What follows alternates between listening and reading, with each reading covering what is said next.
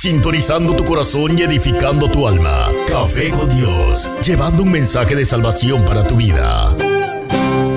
Buenas noches. Dios los bendiga. El tema de hoy es sacrificio cumple los votos. Cuando tú haces sacrificios y cumple los votos, hay unos beneficios. Ya mismo te voy a explicar porque todo va en unos, en unos versículos. Pero es el tema del cual te quiero hablar. Quiero hablarte de los sacrificios y quiero hablar de, los, de cumplir los votos que le hacemos al Señor. Amén. ¿Están conmigo? ¿Estamos listos? Apunte Salmo 50, 14 para que usted también usted lo lea en su casa. Salmo 50, 14. La Biblia dice en el Salmo 50, 14, en la primera parte dice, haz que la gratitud sea tu sacrificio a Dios. ¿Cuál es el primer sacrificio? Gracias Héctor por tu entusiasmo. ¿Cuál es la primer sacrificio que está hablando este versículo? Gratitud. La Biblia nos enseña que hagamos la gratitud sea un sacrificio para Dios. Quiere decir que uno de los sacrificios que nosotros tenemos que hacer es ser agradecidos. Agradecidos. Amén. ¿Están conmigo? La Biblia nos dice en Hebreos capítulo 13, versículo 15, dice, por lo tanto, por medio de María, ¿qué dice ahí? Por medio de Jesucristo. Por medio de Jesús, usted va a ofrecer un sacrificio continuo de alabanza. ¿Cuál es el próximo sacrificio? Alabanza. El primer sacrificio es el sacrificio de usted ser agradecido. El segundo sacrificio que usted tiene que hacer es que usted tiene que ser, dar un sacrificio, oye aquí, continuo. No es que alabe ahora y ya se acabó. Es continua alabanza. Hebreos 13, 15. Dice, ofrezcamos por medio de Jesucristo un sacrificio continuo de alabanza a Dios mediante el cual proclamamos nuestra lealtad a su nombre. Lo que tú adoras, a eso es lo que tú eres leal. Dime a quién tú adoras y yo te digo que ese es tu Dios. Tú adoras a Ricky Martin, ese es tu Dios. Tú adoras a Mar Anthony, ese es tu Dios. Tú adoras a Shakira, ese es tu Dios. Dime a quién tú eres leal, yo te digo quién es tu Dios. Entonces, mediante el sacrificio continuo de alabanza, tú proclamas la lealtad a su nombre. ¿Cuántos de ustedes hacían sacrificios antes para irle a ser leal a un artista, a ver un concierto. Cuando yo vivía en Puerto Rico, yo viajaba a veces horas para ir a ver a alguien a las fiestas patronales. Y ahora son cristianos y tienen carro y no quieren viajar 15 minutos a la iglesia. Entonces, ¿a quién eres leal? Eras leal a aquel artista, pero ahora no eres leal para venir a adorar a Dios. Dime a quién eres leal, yo te digo quién es su Dios. Vamos allá. Nuestros labios Estoy hablando acerca de la adoración. Deberían confesar el nombre de Dios en alabanza. Nosotros debemos adorar a Dios. Confesar nuestros labios el nombre de Dios. No obstante, en el transcurso de su día, ¿cuántas veces usted oye que usan el nombre de Dios profanamente? ¿Cuántas veces tú no escuchas que maldicen a Dios? Pero tú que eres hijo de Dios, ¿por qué no lo alabas? Ay, mamá, qué silencio. Nosotros los cristianos debemos alabar a Dios con frecuencia. Tú sabes que hay cristianos que solamente alaban a Dios cuando llegan aquí. No lo adoran ni en el carro. Es más, voy a ser más sincero, no lo adoran ni en la ducha, que es donde uno más lindo canta, ¿verdad, Carlos? Ahí uno canta precioso. Nosotros los cristianos debemos alabar a Dios con frecuencia. Y lo próximo es, nosotros debemos ofrecerle a Jesús un sacrificio continuo de alabanza. nuestra, alabanza tiene que estar de continuamente en nuestros labios. Tú no puedes pasar un día sin alabar a Dios. Tú no puedes. Y si lo haces porque eres mal agradecido, porque algo Dios ha hecho en tu vida. De algo tú tienes que estar agradecido. El, el mero hecho de tú levantarte en el día, tienes que darle gracias a Dios. Saliste a trabajar y llegaste a tu casa Gracias Señor por traerme sano y salvo a mi casa. Salieron tus hijos a la escuela y regresaron. Gracias Señor por traerme a mis hijos de regreso. Gracias por los alimentos. Gracias. Hay tantas cosas por qué darle gracias, ser agradecidos, dar sacrificios de alabanza, que por eso la Biblia dice que tenemos que sacrificar continuamente alabanza al Señor. Recuerde lo que dijo la pastora al principio.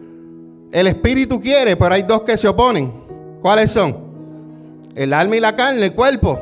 Esos son los más vagos, esos no quieren adorar a Dios, pero el espíritu siempre quiere adorar a Dios. A veces le hacen más caso al alma y al cuerpo que al espíritu.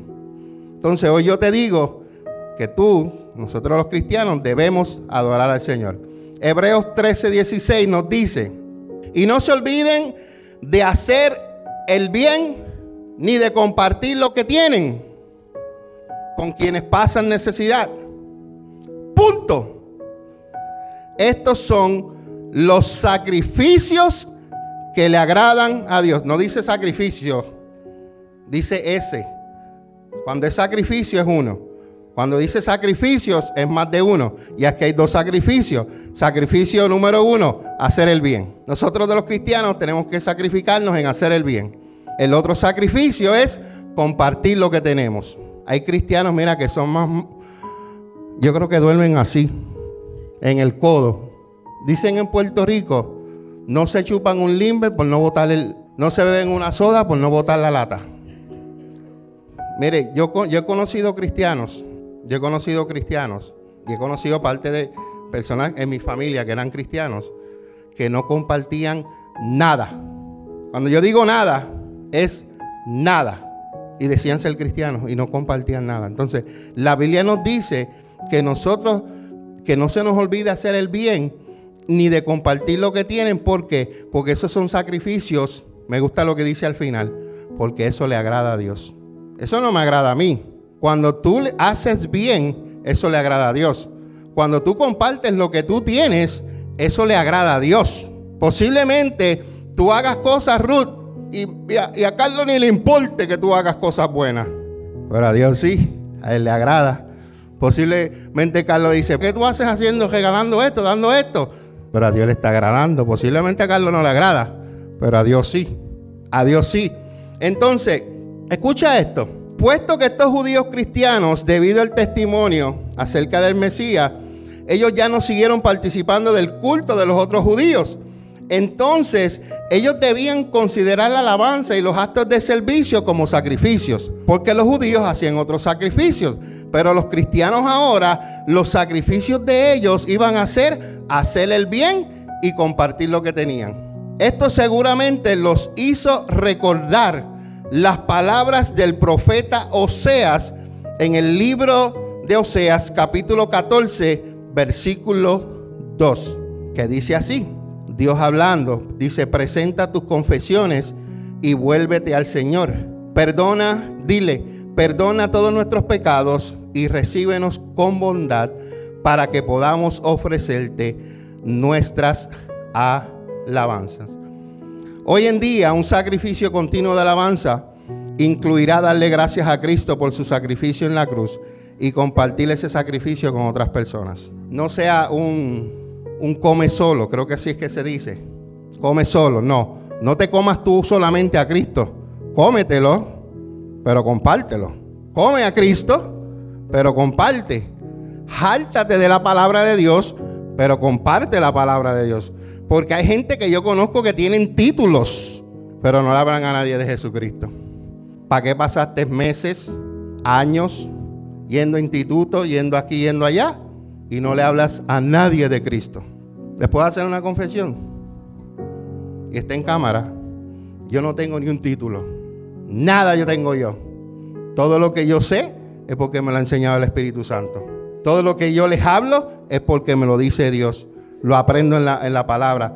Yo no me jacto que tengo ningún. Usted ve. Los cuadros que usted van a, eh, los cuadros que usted ven allí en mi oficina son los que todos ustedes me han regalado para mi cumpleaños, para el día del pastor, para todos los eventos que me han dado. Pero ahí ninguno dice nada de que graduado de esto, graduado, graduado de aquello. Nada. ¿Cómo? nada de eso. Los actos de bondad y servicio agradan a Dios en forma especial, aun cuando pasen inadvertidos por los demás. Cuando tú haces algo y tú no lo publicas y nadie se da cuenta, Dios sí. Por eso la pastora y yo cuando, cuando en nuestra página, yo no, yo no sigo mucho mi página de la iglesia ni mi página personal porque yo produzco para que la gente consuma. Yo no sé si usted me entiende. Por eso tenemos la iglesia café, dos son mejor que uno, las emisoras, café con Dios. Yo produzco, gente consume. Pero a veces, cuando voy así, veo a veces que gente hacen cosas y ponen fotos. Ya tienen su recompensa, ya se lucieron. Por eso dice la Biblia que cuando tu mano derecha haga algo, que no lo sepa a la izquierda. Nosotros hemos ayudado a personas que ninguno de ustedes se ha, sabido. ¿Por qué? Porque lo hicimos de corazón. Yo no lo, no lo hice y después vengo aquí. Ah, ayudé a fulano, ayudé a Mengano, ayudé a aquel. No. Porque si, si yo se los digo a ustedes, ya yo tengo mi recompensa que ustedes van a hacer. Vaya, Pastor Mingo. ¡Wey! Ya me aplaudieron. Esa es mi recompensa. Pero cuando yo hago algo para el Señor que nadie sabe, aquel sí sabe. Y aquel me da mi recompensa. Porque lo que yo hice calladito y nadie se dio cuenta, el Señor sí se dio cuenta. Seguimos. Las ofrendas que usted trae al altar, apúntelo, eso es un sacrificio. Cuando usted trae sus ofrendas aquí al Señor, usted no trae un sobre, usted no trae dinero, usted trae un sacrificio, usted trae vida aquí al altar. ¿A cuánto no le costó levantarse en la mañana? ¿A cuánto no le dolió los pies, la espalda, la cabeza, el brazo? ¿Qué más, Richie? el hombro, la muñeca, esa jodilla, aguantarles boberías a los jefes, a veces los que tienen jefes. Son sacrificios que uno pasa. La ofrenda que usted trae aquí al altar de Dios, según Filipenses 4, 18, son un sacrificio de olor fragante y aceptable y agradable a Dios. Cuando usted trae aquí ese sacrificio, Dios es una fragancia para Dios. No traiga esto aquí como que ah, para el pastor para que pague los biles. No. Tráigalo. Y Dios lo va a recibir agradablemente y lo va a aceptar. Siempre y cuando usted la traiga con un corazón, ¿verdad? Este, correctamente. No lo, no lo traiga si usted está enojado con su hermano y está peleando. No vaya y reconcíliese con su hermano y después traiga su ofrenda, porque eso es lo que dice la palabra, ¿verdad? Seguimos. ¿cuál, es, ¿Cuál es el sacrificio de ese versículo? Ofrenda. Vamos bien, ¿verdad? Primera de Pedro. Eh, vamos a hablar de cuáles son los sacrificios espirituales que ofrecemos. En el Antiguo Testamento, los sacrificios de animales que ofrecían los sacerdotes desempeñaban un papel importante en la ley, pero Dios dejó claro, bien claro, que la obediencia es mucho más importante que el sacrificio. ¿Ok? Que el sacrificio de animales. Tengo que explicarme eso. Primera de Pedro 2.5 dice, y ustedes, cuando habla de ustedes, ustedes, ¿ok? Son las piedras vivas con las cuales Dios edifica su templo espiritual. Voy a explicar eso un poquito más, o déjame ir para atrás. Ah, eso lo vemos, lo que es la obediencia, que es más importante que el sacrificio. Eso lo habló Dios en 1 Samuel 15, 22 y también en el Salmo 46. De ahí fue que saqué eso. Ahora nos vamos a Amos 5. Cuando yo leí esto me rompió el coco a mí. Esto a mí me, hizo así. Amos 5, 21, 24. Del 21 al 24. Mira lo que dice Dios. Esto es el profeta Oseas hablando. La palabra de Dios dice, odio todos sus grandes alardes y pretensiones, la, hipocresía de festivales religiosos y asambleas solemnes. No aceptaré sus ofrendas quemadas ni sus ofrendas de grano. Ni siquiera prestaré atención a sus ofrendas selectas de paz. Fuera de aquí con sus ruidosos himnos de alabanza. No escucharé la música de sus arpas. Punto. ¿Y qué está subrayado ahí? Dice, en cambio. Quiere decir que lo que tú estás haciendo a Dios no le agrada, pero en cambio, Dios dice, quiero ver una tremenda inundación de justicia y un río inagotable de rectitud. Aquí habla de dos sacrificios. Primer sacrificio, Dios quiere sacrificios de justicia. Dios quiere que sus hijos sean justos. Y el próximo sacrificio, Dios quiere que usted sea recto. Hay cristianos que son más torcidos, son peores que los que están en el mundo. Hacen más, yo conozco cristianos que hacen más trampas que los que están allá afuera. Eh, la primera es justicia y la segunda es rectitud. A mí me gusta la palabra que el Señor ahí usó, hipocresía. Porque la gente hace las cosas para, eh, eh, hacen los festivales, hacen las canciones para que la gente los vea. Pero dentro de su corazón y lo que hacen después que salen de ahí, no machea a lo que vienen a traerle a Dios. Son hipócritas. Dios dice, no, yo no quiero eso.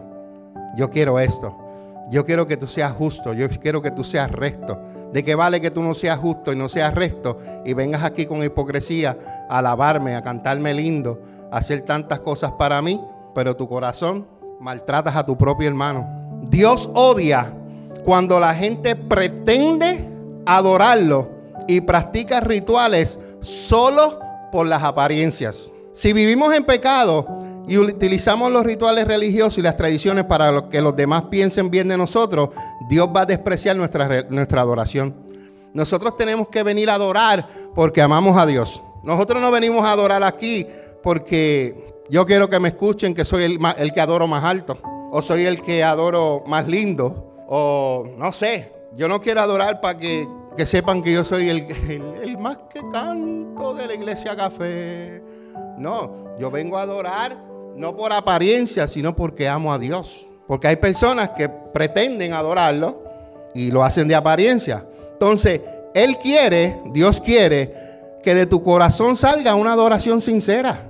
Si tú tienes que llorar en la adoración, mira, llora. Si tú tienes que brincar en la adoración, brinca. Si tú quieres en la adoración correr, corre. Sé sincero delante de Dios.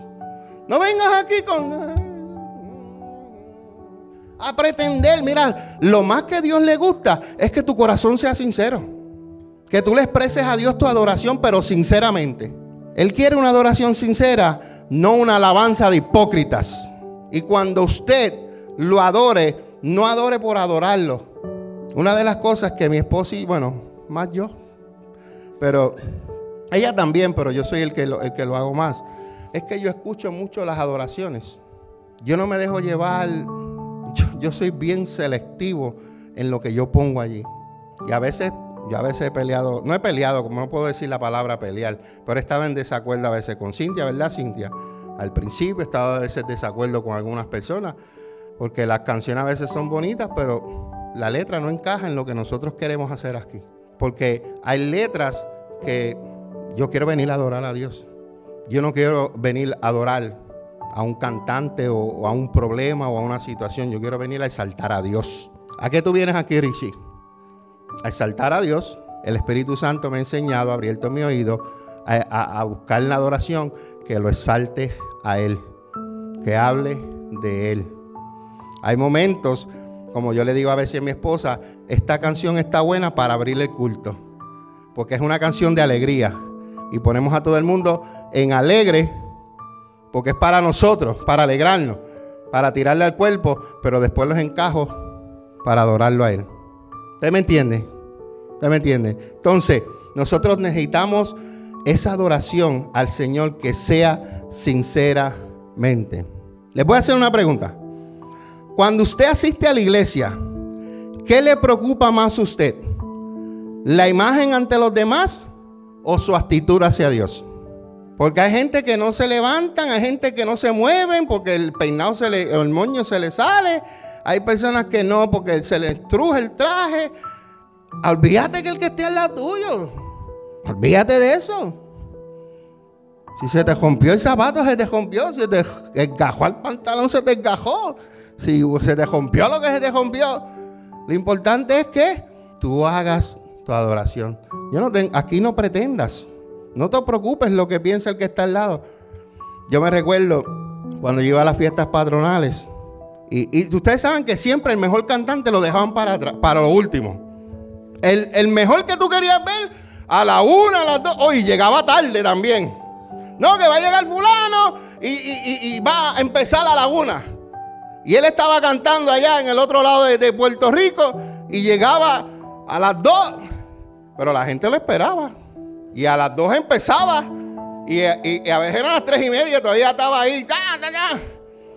Estábamos nosotros ahí. Y como es tu cantante favorito, las canciones que te gustaban, que tú estabas esgalillado cantando.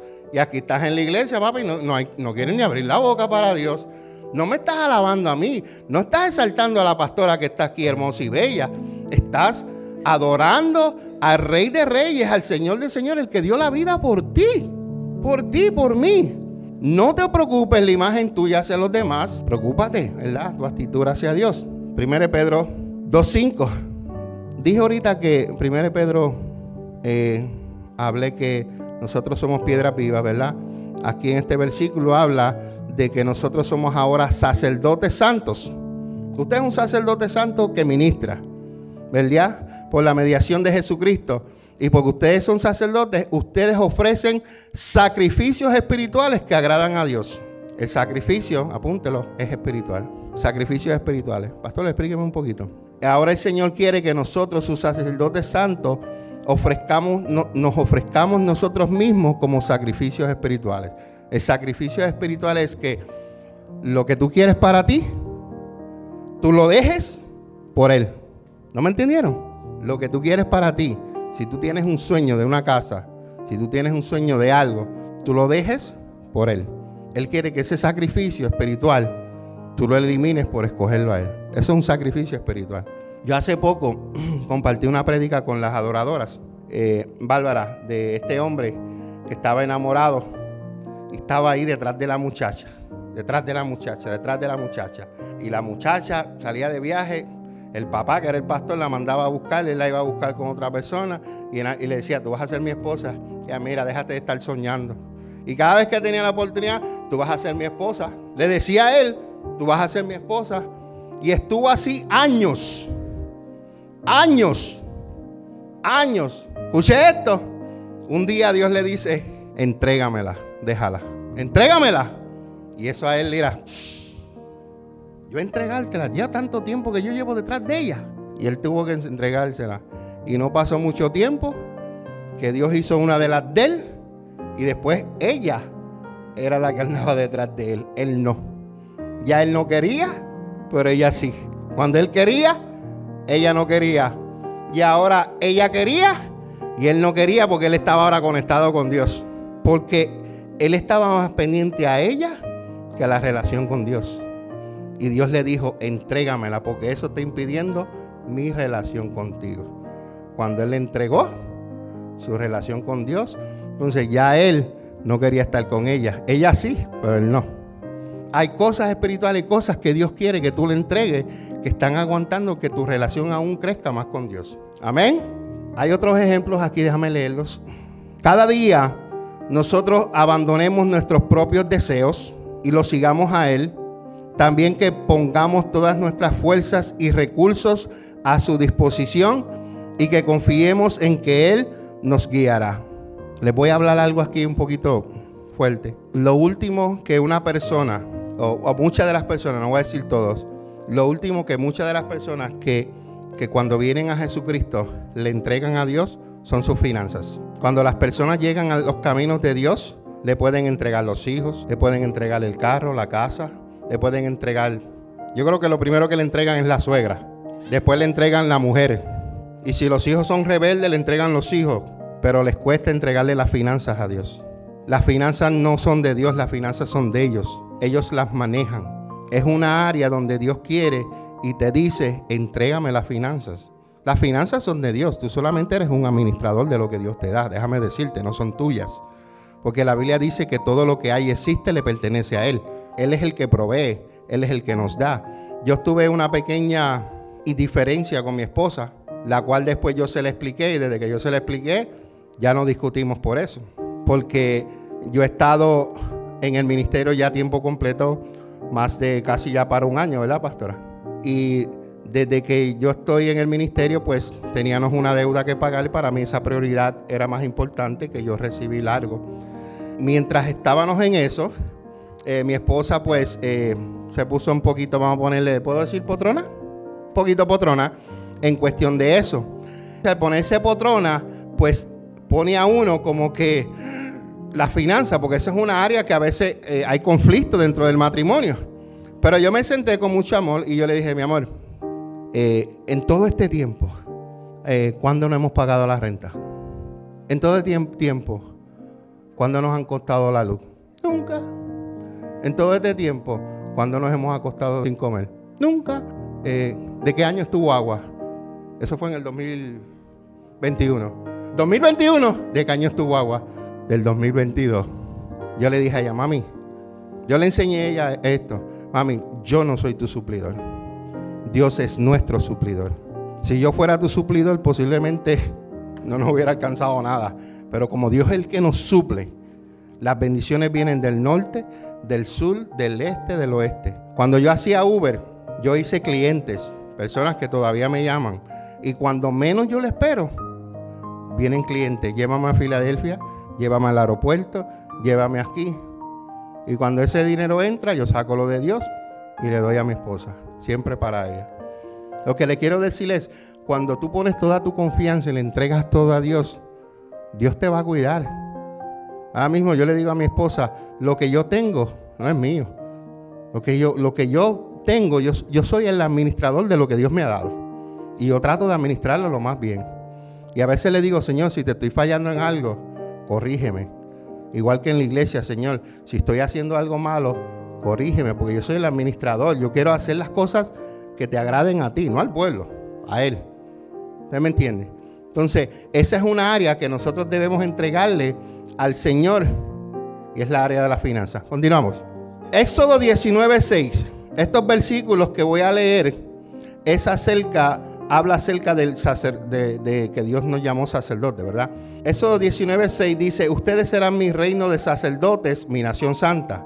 Este es el mensaje que debes transmitir a los hijos de Israel. Isaías 61:6 dice, ustedes serán llamados sacerdotes del Señor, ministros de nuestro Dios se alimentarán de los tesoros de las naciones y se jactarán de sus riquezas.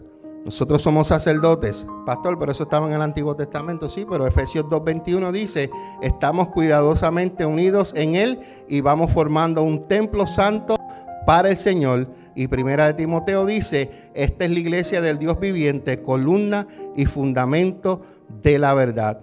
Lo voy a decir, Éxodo 19.6, para que usted apunte, Isaías 61.6, Efesios 2.21, Primera de Timoteo 3.15 al final, Apocalipsis 1.6, que dice, Él ha hecho de nosotros un reino de sacerdotes para Dios, su Padre.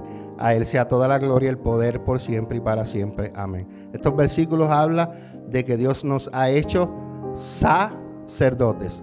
Romanos capítulo 12, versículo 1. Por lo tanto, amados hermanos, les ruego que entreguen su cuerpo a Dios por todo lo que ha hecho a favor de ustedes, que hay que entregarle a Dios el cuerpo. Les ruego que ustedes entreguen su cuerpo a Dios por lo que ha hecho a favor de ustedes, que sea un sacrificio vivo y santo, la clase de sacrificio que a Él le agrada. Esa es la verdadera forma de adorarlo. Nosotros tenemos que entregar nuestro cuerpo a Dios y es un sacrificio vivo y santo. Apuntaron Romanos 12.1. Dios tiene planes buenos para cada uno de nosotros y los planes de Dios son agradables, perfectos, buenos para cada uno de nosotros. También Él quiere que seamos personas transformadas con la mente renovada. Tu mente tiene que ser renovada. Tu mente tiene que ser transformada. Y que vivamos para honrarlo y obedecerlo. Para eso que hemos sido creados. Pero no podemos honrarlo y obedecerlo si aquí tú no has sido transformado y renovado. La mente tiene que ser transformada y renovada. La Biblia dice que usemos todo nuestro cuerpo como un instrumento para hacer lo que es correcto para la gloria de Dios. Hay gente que usa el cuerpo para cosas malas. Amén. Yo no tengo que dar muchos detalles. Los que somos adultos sabemos de lo que estoy hablando usan su cuerpo incorrecto, pero Dios quiere que nosotros usemos nuestro cuerpo para la gloria de Dios. ¿Cómo lo podemos usar? Bueno, adorando con nuestras manos, con nuestros pies, brincando, saltando, ¿sabes? Adorándolo a Él para la gloria de Él. Romanos 6, 13. ¿Estamos bien? ¿Cuántos de ustedes tienen habilidades? ¿Cuántos de ustedes tienen, verdad? Use su cuerpo. Eh, como decía mi papá, póngase a hacer algo. ¿Verdad? Ok. 50-14, empecé ahí. Haz que la gratitud sea tu sacrificio a Dios. Hablé de sacrificios. Vamos a ver cuántos apuntaron. Dígame el primer sacrificio. Gratitud. Segundo, alabanza. Tercero, vamos a ver, a ver cómo sale. Alabanza. Ajá. A ver qué más. Hacer el bien, compartir, ofrendas, obediencia. El próximo sacrificio es justicia. Próximo sacrificio es rectitud. Sacrificios espirituales. Nos quedan dos más. Sacrificio del cuerpo. Y que ese sacrificio sea vivo y santo. Esos son los sacrificios que hablamos de que nosotros tenemos que hacer. Cuando tú haces estos sacrificios, el primer versículo que les hablé, que fue eh, acerca de los sacrificios, ¿verdad? Al final de este versículo del 14 dice, y cumple los votos que has hecho al Altísimo. Este versículo se compone de dos cosas. Y por eso que el título de mi prédica es sacrificios y votos. Tú haces sacrificios y tú cumples los votos al Señor. ¿Están conmigo? Porque después voy a terminar con el último versículo, que ese es el pan, el que va a darle duro ahí. ¿Qué nos dice la Biblia en Deuteronomio 23, 21 y 23? Apúntelo. Y usted léalo y estudialo en su casa y medite en él. Deuteronomio 23, 21 al 23. Dice, cuando hagas un voto al Señor tu Dios, no tardes en cumplirlo o en cumplir lo que le prometiste. Pues el Señor tu Dios te exige que cumplas todos tus votos sin demora o serás culpable del pecado. Sin embargo, no es pecado abstenerse de hacer un voto. Pero una vez que voluntariamente tú hagas un voto, asegúrate de cumplir lo que le prometiste al Señor tu Dios. Esto es importante de hablar votos porque mucha gente hacen votos o promesas al Señor y después a huir se ha dicho.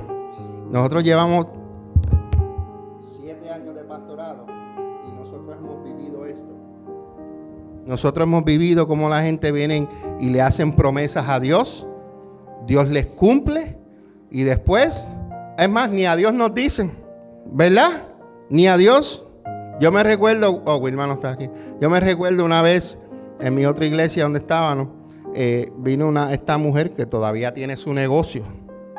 Vino orando, vino aquí quebrantada, rota. Dios la levantó. Quería abrir un negocio. Oramos con el apóstol. Dios la bendijo, abrió un negocio y hasta el sol de hoy tiene su negocio. Te estoy hablando como de unos 10, 12 años más. Cuando la gente, y Dios toma esto en serio, cuando tú le dices a Dios y tú haces un voto, tú haces una promesa, tú tienes que cumplirle a Dios, porque Dios toma esto en serio, bien en serio. Entonces nosotros, hijos de Dios, ya que nosotros estamos aquí, cuando tú le hagas, digas algo al Señor, que tú sí, bueno, no voy a adelantarme porque ahorita quiero hablar de eso, pero asegúrate de cumplir lo que le prometiste a Dios. Si tú le dijiste a Dios, Señor, yo quiero esto y voy a hacer esto, mira, asegúrate que lo hagas. Yo tengo un testimonio de, un hermano mío y lo voy a decir. Mi hermano tuvo un accidente feísimo. Él está vivo por la misericordia de Dios. Y es el que estoy guiando el carro de él, gloria a Dios. Y Dios lo guardó. Él estaba en un high ridge, de los que tú subes con él, hasta Ribota, en Hatfield. Y ese aparato se rompió desde allá arriba y él bajó. Él está vivo porque Dios dijo, lo quiero vivo. Pero mientras estaba ahí recuperándose con su bastoncito, con su... Él hizo promesas para Dios. Y cogió una demanda demasiado de buena. Y él dijo que iba a hacer esto para aquí, para Dios. Y nada. ¿Sabe qué sucede cuando tú le dices a Dios que tú vas a, darle? El dinero se te hace espuma. Lo único que tienes es una casa. That's it. En Puerto Rico. Y una camioneta allí que pues la ha dejado perder. Pero, eh, y ahora que se vino para acá, que lleva años aquí, teniendo una casa allá, con todo el dinero, era para que estuviera allá tranquilito, retirado. Eh, aunque sea con un carrito de hot dog, se paga la luz. Porque con una casa paga, tú pagas la luz y para comer la sed. Pero entonces, ¿qué te digo? Cuando tú le dices a Dios, haces un voto, una promesa, hay que cumplirle a Dios. Y él no le cumplió, pero allá él con Dios, ¿verdad? Números 30, versículos 1 y 2. Moisés mandó a llamar a los jefes de las tribus de Israel y les dijo, esto es lo que el Señor ha ordenado.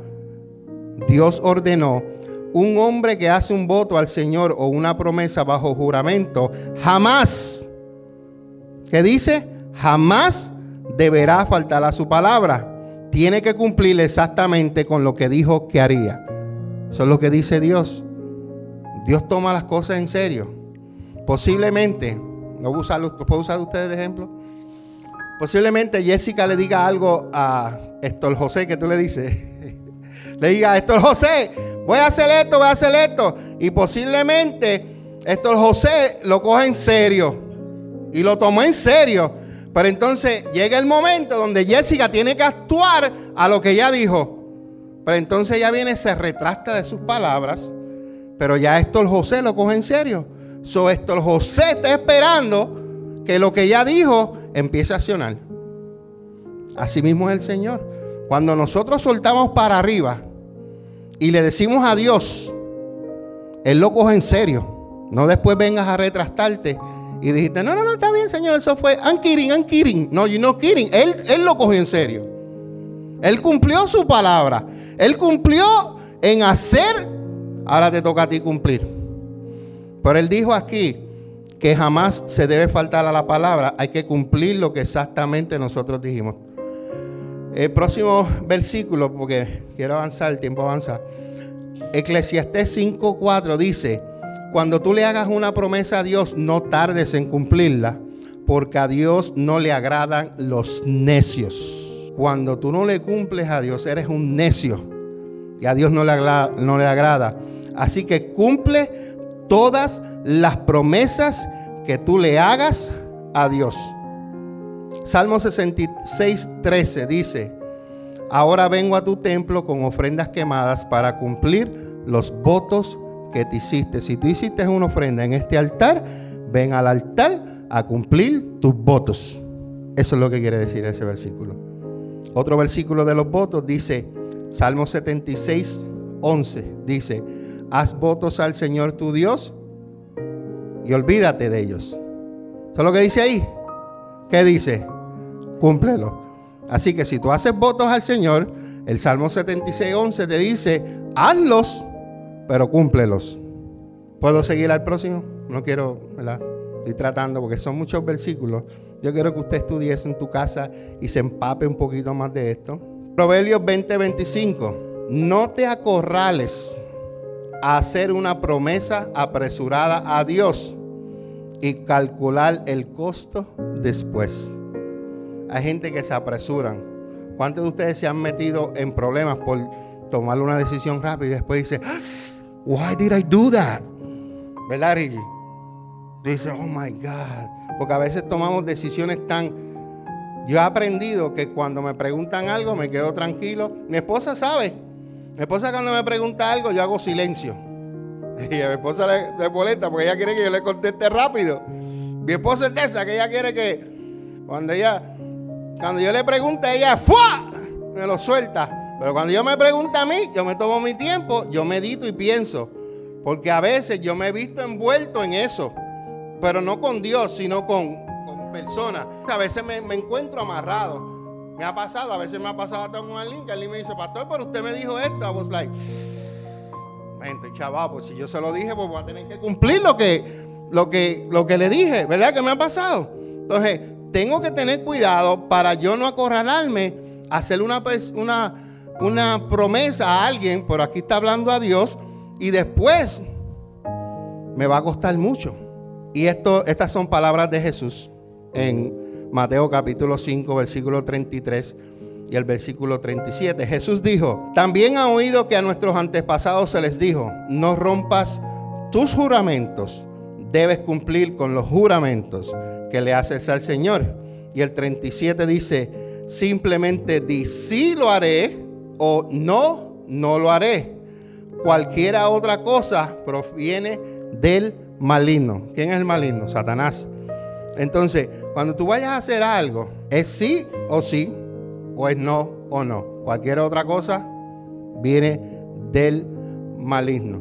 Hay veces que las personas se envuelven en sus palabras y, yo he aprendido a conocer gente que, que cuando me dicen algo, sus palabras no tienen valor porque siempre que dicen no cumplen. Entonces ya cuando me hablan algo, ya yo lo ignoro porque ya no les creo. ¿Tú me entiendes? Entonces, eh, tenemos que nosotros ser personas de palabra. A lo que es sí, que vamos a hacer. Y si no puedo, mira, mejor yo te digo que no, que decirte que sí y fallé. Imagínate que yo le diga a Gloria, sí, voy a estar allí, te voy a empañetar la casa. Y me metí en un problema, pero no voy a poder. Si yo no voy, voy a quedar mal con ella. Pero, ¿qué tú crees que ella se va a enojar más? ¿Porque yo no vaya? ¿O porque yo le diga, no, hermana, no voy a poder ir? Porque falte a la palabra. Falte a la palabra. Termino estos versículos, voy a leerlos otra vez. Haz que la gratitud sea tu sacrificio a Dios. Hablamos de la gratitud, del sacrificio, de los sacrificios. Y cumple los votos que has hecho al Altísimo. Ese es un solo versículo, ¿ok? Pasa que yo los dividí para poderlos explicar uno, el sacrificio y los votos. Cuando tú haces los sacrificios a Dios, cuando tú cumples los votos a Dios, ¿cuánto es uno más uno? Pero aquí yo te puedo decir que uno más uno es bendición. Sacrificios y votos cumplidos te lleva a que cuando tú llamas a Dios, cuando tienes problemas, Él te va a rescatar y cuando Él te rescata, tú le vas a dar la gloria a Él. Pero primero hay unas cosas que nosotros tenemos que hacer. Tú no puedes coger el teléfono a llamar a Dios cuando no haces sacrificio. Tú no puedes coger el, el celular y llamar a Dios sin cumplir los votos que le dijiste que ibas a hacer. Entonces el Señor, puede ser que el Señor en su amor y misericordia así te pueda porque es que Dios no lo podemos comprender. Es como la mujer, tampoco las podemos entender. Dios y la mujer se parecen mucho, no podemos entenderlo. Pero no podemos eh, eh, jalar ese teléfono llamar a Dios cuando tenemos problemas y no cumplimos con nuestro sacrificio, no cumplimos con nuestros votos que le hacemos. Tenemos a Dios como que Dios es un muñequito. Nosotros, mucha gente se cree que Dios es, nosotros somos este, los, los que jugamos y Dios es un puppet y nosotros manejamos a Dios. Camina para acá Dios, y para acá. No, Dios nos maneja a nosotros. Nosotros nos debemos a Él. Pero la gente se cree que Dios es el puppet de nosotros y lo manejamos a nuestra manera. Entonces queremos esto de Dios, queremos aquello de Dios, pero cuando Dios hace así, no queremos. Cuando Dios hace así, cuando Dios te dice, entrégame tu finanza, cuando Dios te dice, quiero más tiempo de oración, cuando Dios te dice, quiero más intimidad, cuando Dios te dice, quiero que te metas en la palabra, que quiero darte revelación, entonces quieres, quieres de Dios, pero cuando Dios te jala, no quieres soltar. Entonces necesitamos dar sacrificios a Dios y necesitamos cumplir los votos que le hacemos a Dios. ¿Cuántos quieren más sabiduría de Dios? Hay que hacer sacrificio. ¿Cuántos quieren aprender a orar más? Hay que hacer sacrificio. Hay que hacer sacrificio. Entonces, no te van a llegar las cosas simplemente por venir a la iglesia los domingos. Hay que hacer un sacrificio aquí y hay que hacer un sacrificio en tu casa. Porque el tiempo que tú sacas para venir a la iglesia y pasar tiempo con Dios, con los hermanos, también tienes que sacar tu tiempo en tu casa. Ese es otro sacrificio. Y a veces el tiempo como que hay que organizarlo para que podamos sacar tiempo para todo, tiempo para Dios, tiempo para el esposo, tiempo para la esposa, tiempo para los hijos, tiempo para la casa, tiempo para el perrito también, porque ese perrito de nosotros y el de ustedes y el de ustedes y el, todos los que tienen perros toman tiempo. Es peor que, que tener un muchacho. Entonces hay que sacar tiempo, pero yo creo que Dios hizo el tiempo. Lo que pasa es que a veces nosotros lo desperdiciamos en cosas a veces que no tenemos que hacerlo y tenemos que organizarlo para que podamos sacar ese tiempo con Dios y nosotros podemos seguir creciendo. Amén. Encuéntranos en Facebook como La Iglesia Café, una iglesia diferente para un tiempo diferente.